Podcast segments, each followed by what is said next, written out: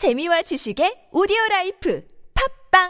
안녕하세요. 군사돋보기입니다. 무인기의 공습 위협이 갈수록 고도화됨에 따라 최근 우리나라의 차세대 차륜형 대공방어 시스템인 B-52ADS가 사우디아라비아에 수출될 가능성이 크다는 기쁜 소식을 들을 수 있었습니다. 이와 같은 중동의 무기 수출이 주목받는 이유는 막상 해당 무기체계 자체의 성과로 끝나지 않기 때문인데요.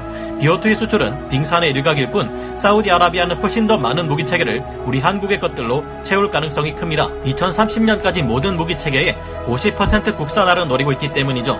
우리가 파격적인 기술 이전 조건을 제시해 600대 이상의 K9 자주포, 3400대 이상의 레드백 장갑차, 1300대나 되는 K2 뼈 전차, DSM-3000 잠수함과 수상 전투함의 KF-21 전투기는 물론 T-50 계열 기반의 훈련기와 이를 전력화한 FA-50 블록 20까지 그야말로 어마어마한 수출 가능성이 남아있는 곳이 이곳 사우디입니다. 다만 수출 기회와 함께 우리가 애써 만든 최첨단 무기 체계들이 사우디에 수출될 경우 엄한 곳으로 유입되어 오히려 사우디군의 목숨을 위협할 수도 있을 것 같은데요. 사우디에는 무기만 수출할 것이 아니라 군사교육 훈련까지 시켜야 할 판입니다. 왜일까요? 오늘은 사우디아라비아가 이와 같은 우리 한국의 무기체계들을 왜 필요로 하며 사우디로 수출될 경우 우리 한국의 무기체계들은 어떤 역할을 하게 될지 생각해보겠습니다. 전문가는 아니지만 해당 분야의 정보를 조사 정리했습니다. 본의 아니게 틀린 부분이 있을 수 있다는 점 양해해주시면 감사하겠습니다. K2 흑표전차 1300대 13조원 수출, 오일머니로 대표되는 산유국 사우디아라비아는 중동의 대표적인 군사 강국입니다. 이란, 이스라엘과 더불어 중동의 3대 군사 강국이라고 할 수 있는 것이 사우디아라비아인데요. 사우디군은 국토가 넓은 만큼 장거리 타격에 방점을 두고 있어 막강한 공군 전력을 운용 중입니다. 반면 이에 비해 육군 전력은 다소 떨어지며 해군력은 더욱 약하다고 할 수 있는 상태인데요. 현재 사우디군의 무기체계들은 대부분이 해외에서 도입한 것들이지만 최근 이들의 지도자인 빈살만 왕세자는 2030년대까지 모든 무기체계를 50%까지 국산화하라는 명령을 내린 상태입니다. 그에 따라 많은 무기체계들의 도입과 면허 생산, 기술 이전을 받아야 하는 것이 한두 가지가 아닌데요. 우선 사우디아라비아에는 M1A2S, 에이브람스 전차를 포함해 많은 전차 전력의 교체가 필요한 상태입니다. 미군이 운용하는 M1 에이브람스 전차의 전설이야 두말하면 입 아플 정도로 화려하지만 문제는 사우디가 운용하는 M1 에이브람스 전차는 수출용 다운그레이드 버전이라는 것입니다. 미군의 M1 에이브람스 전차는 44구경장 포신을 사용하고 있는데 이는 공간이 협소한 시가전에서 포탑을 돌리기에 유리하기 때문으로 알려져 있습니다. 포신의 길이가 길수록 포탄은 더 많은 가속력을 얻게 되는데 44구경장 포신을 사용할 경우 포탄의 파괴력이 떨어지죠. 하지만 미군은 이 문제를 열화 우라늄이 사용된 포탄과 장갑으로 극복하고 있습니다. 밀도가 높은 열화 우라늄 포탄은 더욱 강하고 적을 타격할 때 그 파괴력 또한 굉장합니다. 열화 우라늄을 장갑에 사용할 경우 그만큼 장갑의 방어력도 상승하게 되죠. 하지만 방사능 유출 등의 문제가 있어서 수출용 M1 에이브람스 전차에는 이 열화 우라늄이 들어가지 않습니다. 사우디군의 M1 에이브람스 전차는 일반 텅스텐 포탄을 사용하는데 포신도 44구경장으로 짧아서 갈수록 튼튼해지는 다른 전차들의 장갑을 뚫기 어렵다는 문제가 있습니다. 열화 우라늄이 들어가지 않은 사우디군 M1 에이브람스 전차는 예멘 후티 반군이 사용하는 맨페즈, 즉 보병용 대전차 미사일이나 여러 대전차 무기들에 관통되는 소모를 겪을 수밖에 없었는데요. 사우디는 앞으로 새로운 무기체계의 도입뿐만 아니라 기술 이전까지 노리는데 미국이 자국의 M1 에이브람스 전차와 동일한 열화 우라늄 장갑과 포탄이 적용된 전차 기술을 사우디군에 이전시켜줄 가능성은 낮을 것으로 보입니다. 실제로 사우디는 미국의 제블린 대전차 미사를 대량으로 도입하려 했으나 미국에서는 어차피 이거 저도 또 싸우다 도망가는 바람에 뺏겨서 분쟁 지역으로 다 들어갈 거 아니냐, 그러다 그 무기가 북한으로 가면 우린 어떡하냐 하는 이유로 거절한 바 있습니다.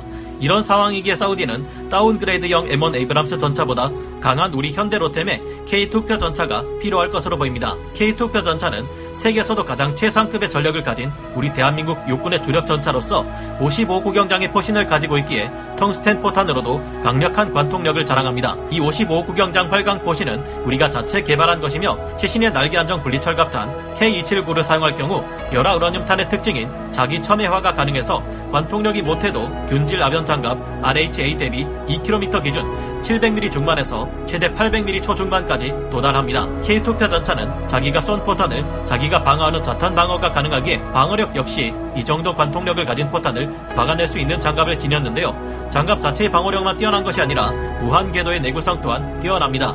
세계 최초로 개발 및 적용된 동력 궤도 장력 조절기 DTTS 덕분인데요. 덕분에 K2표 전차는 빠르게 주행하는 중에도 노면의 형태에 따라 시시각각 바뀌는 궤도 장력을 컴퓨터와 유기압 제어 장치를 통해 항상 최적의 상태를 유지하기에 웬만해서는 궤도가 이탈하지 않는 장점이 있습니다. 3.5세대 전차인 M1 에이브람스를 가지고도 자주 실전에서 큰 피해를 입고 있는 것이 사우디 육군인 만큼 이것까지 모두 신형 K2 표전차로 도입한다고 봤을 때 무려 1,300대나 되는 K2 표전차의 수출이 가능합니다. K2 표전차 한 대의 가격은 100억 원 내외이기에 1,300대 수출이 이뤄진다면 무려 13조 원의 최대 수출을 기대할 수 있을 듯합니다. K9 자주포 600대 3조 원 수출. 현대 지상전에 있어서 자주포와 포병은 절대 빠질 수 없는 가장 중요한 화력 지원 요소입니다. 사우디 육군은 155mm 포탄을 사용하는 M109A3, A5 사양의 자주 곡사포 600여 대를 운용 중이며 그 밖에 AUF1, 중국제 PLZ-45 자주포, 프랑스의 차륜식 자주포, 세자르 등을 보유하고 있습니다. 하지만 이중 미국에서 도입한 M109A3, A5 자주포는 현대전에서 계속 사용하기에는 문제가 있는데요. 사실 우리 육군이 운용 중인 K55 자주포 또한 이 M109 자주곡사포의 면허 생산형입니다. 사우디의 M109A5 자주포는 헤라 포탄 기준으로 최대 30.1km의 사거리를 가지며 440HP 마력으로 개선된 엔진을 가지고 있습니다. 하지만 이 같은 성능은 사실 최신의 자주포의 성능에 비하면 많이 뒤처지는 것이 사실인데요. 우리 한국이 세계 시장으로 가장 많이 수출하는 K9 자주포는 한국 무기체계 중 가장 잘 나가는 베스트셀러 무기체계로 세계 최정상급의 성능을 가지고 있습니다. 대한민국 육군이 대략 1,300여 문을 운용하고 있는 주력 자주포 K9 썬더는 K55 자주곡사포를 면허 생산한 노하우와 자체 기술 개발을 통해 개발된 자주포인데요. 현재 미군의 M109A6 팔라딘보다 성능상 우위에 있으며 세계 최강의 자주포로 평가받는 독일의 제식 자주포 PZH-2000에 비해 성능은 크게 딸리지 않으면서 가격이 2분의 1, 3분의 1 수준으로 저렴하다는 막강한 장점을 가지고 있습니다. 2018년부터 우리 군은 전자장비 등을 개량한 K9A1을 2030년대까지 전량 개량 완료하는 것을 목표로 실전 배치하기 시작했고 이후에는 K9A2, K9A3로 개량하며 최종적으로는 58구경장 포신의 사거리 130km 완전 무인화를 목표로 하고 있는데요. K9은 40km대 최대 사거리를 달성했음은 물론 자동화된 사격 통제체계, 구동장치 및 탄장전장치 등을 갖추고 있어 현재 전 세계에서도 가장 강력한 자주포 세 손가락 안에 들 정도인데요. 경쟁 상대인 중국의 PLZ-05와 러시아의 2S35 칼리차 SV가 K9을 능가한다는 주장도 있었지만 사실이 아닌 것으로 드러난 바 있습니다. PLZ-05는 작동 영상이 공개된 후에는 댄싱 머신이라는 비웃음을 살 정도로 주태 복자기와 서스펜션 기능이 형편없다는 사실이 드러났는데요. 러시아의 2S35 칼리차 SV는 쌍열포로 알려졌다가 단열포로 등장하기도 하는 등 제대로 된 성능을 발휘한 것이 맞는지 의심스러운 행동을 보이고 있습니다. K9 자주포는 연평도 포격전을 통해 실전에서 성능을 입증한 자주포로 인정받았으며 드리프트가 가능할 정도의 기동성에 미군들마저 감탄하는데요. 덕분에 적의 대포병 사격을 회피하며 반격하는 슈트앤스쿠트에 최적화되어 있으며 자체적인 방어력 또한 뛰어난 편입니다. 뛰어난 정확도에 빠른 발사속도, TOT 사격으로 화력을 집중시킬 수 있다는 점 10여 개국이 넘는 국가에서 K9 자주포를 도입했거나 도입을 고려 중에 있어 규모의 경제를 이룩할 수 있다는 것이 큰 장점인데요. 덕분에 앞으로 더욱 유지보수 비용은 줄어들고 성능은 강력해질 것이기에 앞으로의 행보가 더욱 기대되고 있어 사우디가 이를 도입해 운용한다면 포병의 화력을 크게 증강시킬 수 있을 것입니다. 사우디의 K9 자주포가 수출된다면 그 수는 최대 600대 이상이 될 듯한데요. K9 자주포 한 대의 가격은 40억 원에서 50억 원대입니다. 사우디는 기술 이전을 조건으로 내걸 테니 대당 50억 원이라 치고 600대 이상이 수출될 시 대략 3조 원의 수출 실적을 기대할 수 있을 듯합니다. 베드렉 장갑차 85조 원 수출. 사우디 육군의 한 가지 특이점은 미국의 스트라이커 여단의 원조라는 점인데요. 사우디군의 장갑차 여단이 소속되어 있는 사우디아라비아 국가경비대는 1990년대 초반에는 세계 최대 규모의 장륜 장갑차 보유량을 자랑하고 있었습니다. 세계 최초로 차륜 장갑차 부대를 여단 단위로 구성한 것은 사우디 국토의 대부분이 사막이었기 때문인데요. 사막 국가인 사우디에는 대규모 기갑 부대의 전개 시 필요한 철도망이 없지만 대신 잘 발달된 도로망이 존재합니다. 그렇기에 자립 전개에 있어 좋은 효율을 보이는 차륜 장갑차들이 즉각적으로 분쟁지대에 투입될 수 있었는데요. 사우디의 사막은 단단한 모래로 이루어져 있기 때문에 사막에서도 차륜 장갑차의 이동에 방해 요소가 되지 않았습니다. 사우디는 1970년대에 미국의 V150 4륜 장갑차와 M8 그레이하운드 6륜 장갑차 1200대를 도입하여 부대 규모로 400대의 장갑차와 5000명의 병력을 가진 여단 규모로 편성하게 됩니다. 그리고 이 부대 임무를 정찰이나 경비, 감시 임무에 한정 짓지 않고 포병과 공병까지 편성시켜 독자적인 작전 수행 능력을 갖게 했는데요. 현재 사우디군은 미국의 M2 브래들리 장갑차를 400여 대 운용하고 있으며 M113 궤도식 장갑차를 3000대나 가지고 있는데요.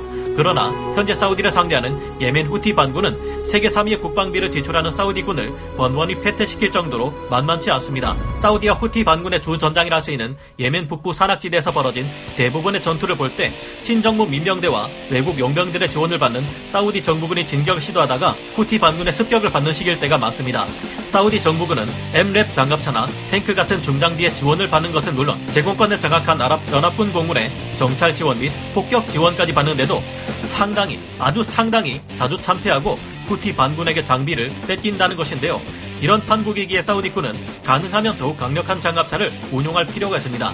우리 한국이 호주에 약 10조 원대 400대 수출을 목표로 독일 라인메탈의 링스 KF-41과 경쟁하고 있는 AS-21 레드백이 사우디군의 장갑차 전력을 대체하게 된다면 어떨까요? 사우디처럼 호주군도 약 800대의 M113 궤도식 장갑차를 구입했고 이 중 일부를 교체하기 위해 우리 한국의 AS-21 레드백에 관심을 보이고 있습니다.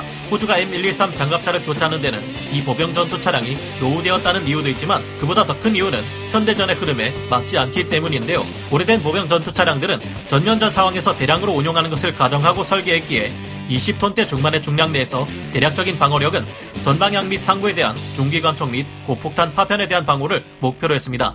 전면부 한정으로 20mm에서 30mm급 기관포에 대한 방어력을 달성하는 것이 대세였죠. 하지만 아프가니스탄 전역에서 많은 기갑 차량들이 급적 폭발물 IED, 폭발 성형 관통탄 EFP, 대전차 로켓 RPG 등에 의해 파괴되는 경우가 많았습니다. 그래서 이제 장갑차는 바닥과 상부를 포함해 전 방향에 대한 충분한 방어력이 필수로 요구되는 시대가 되었는데요. AS-21 레드백은 기존 K21 장갑차를 기반으로 탄생했지만 알루미늄 복합 장갑을 강철제 장갑으로 바꿨으며 추가 장갑을 모두 두를 경우 전비 중량이 42톤이나 나가는 육중한 장갑차가 되었습니다. 무거워짐에 따라 더 높은 출력을 내기 위해 K9 자주포에서 사용하던 파워팩을 사용했고 현수 장치도 교체했는데요. AS-21 레드백은 주포로 부시마스터 마크 44S 30mm 포를 쓰며 U35mm나 50mm 포로 업그레이드할 수 있습니다. 주포 이외에도 7.62mm 동축 기관총과 스파이크 대전차 미사일도 탑재하는 만큼 공격력도 막강합니다. 만약 사우디가 노후되고 방어력이 떨어지는 장갑차들을 교체하기 위해 3,400대 이상의 레드백 장갑차를 도입할 경우 총 85조 원의 수출이라는 어마어마한 수치가 나오는데요. 물론 사우디가 아무리 돈이 많다 해도 이런 규모의 수출이 이루어지는 것은 쉽지 않을 겁니다. 하지만 그 3분의 1 규모라도 은근히 기대를 해보지 않을 수 없네요. 현재 후티 반군에게 자주 패퇴하고 있는 사우디 군에게 있어서는 강력한 지상군 전력의 보강이 필수일 듯해 육상 전력 위주로 알아보았습니다. 이처럼 우리가 만든 최첨단 무기들을 사우디에 수출한다 해도 걱정되는 부분이 없지 않습니다. 사우디군이 버리고 간 무기를 후티 반군이 자주 노획해 사용하는 만큼 잘못하다가 사우디로 수출된 우리 무기 체계가 사우디군과 후티 반군 측에 각각 배치되어 서로 싸울 수도 있다는 것인데요. 좀 더 나아가자면 후티 반군을 아마도 지원하고 있는 것이 확실해 보이는 이란이나 그런 그들과 절친한 북한으로 우리 무기 체계가 넘어갈 수도 있기에 사우디에 대한 대대적인 무기 수출은 양날의 검이 될 수도 있을 겁니다. 여러분은 사우디로의 한국 무기 대량 수출에 대해 어떤 의견을 가지고 계신가요? 오늘 군사 돋보기 여기서 마치고요. 다음 시간에 다시 돌아오겠습니다. 감사합니다. 영상을 재밌게 보셨다면 구독, 좋아요, 알림 설정 부탁드리겠습니다.